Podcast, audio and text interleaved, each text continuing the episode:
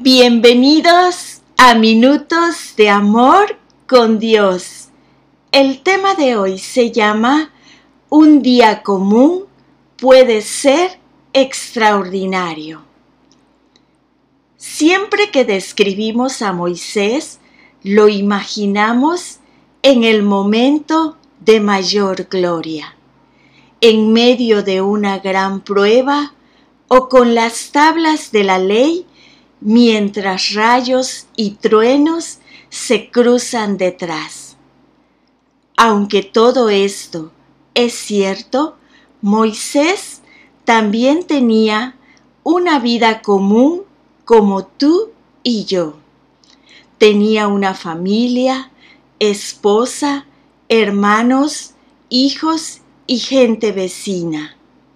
Salomón describe en Eclesiastés 7, 9, que disfrutar con aquellos que te rodean y de tu familia es parte de esta vida.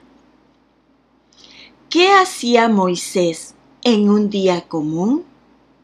Moisés atendía a su familia. Mientras estás aburrido, tu hijo crece. Mientras estás distraído, tu mamá y tu papá se vuelven más ancianos.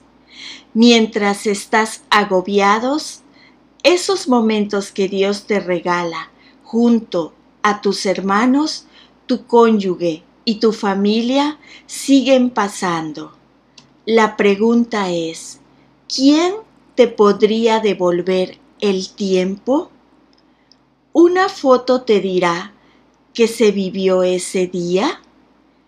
¿Esa carita de tu hijo en la foto era una sonrisa forzada o de verdad estaba feliz? ¿De quién aprende? ¿Estarás siempre con tus padres? ¿No sabes si dentro de poco tendrás que estar en otro lugar? Disfruta de conversaciones normales. Moisés hablaba con su suegro acerca de la administración de un pueblo entero y de las señales gloriosas que Dios mostraba, además de las dificultades que enfrentaron, frente a su suegro podía mostrarse tal cual era puedes contar las grandes cosas que Dios ha hecho contigo? Disfruta comidas y festejos con otros. Come con otros y celebra la vida que Dios te dio. Celebra sanamente.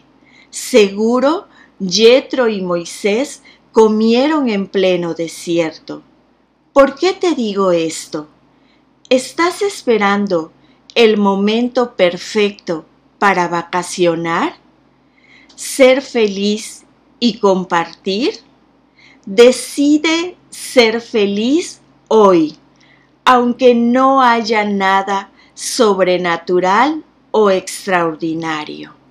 Dios te está regalando un día común para que lo transformes en un día de bendición al lado de quienes te rodean.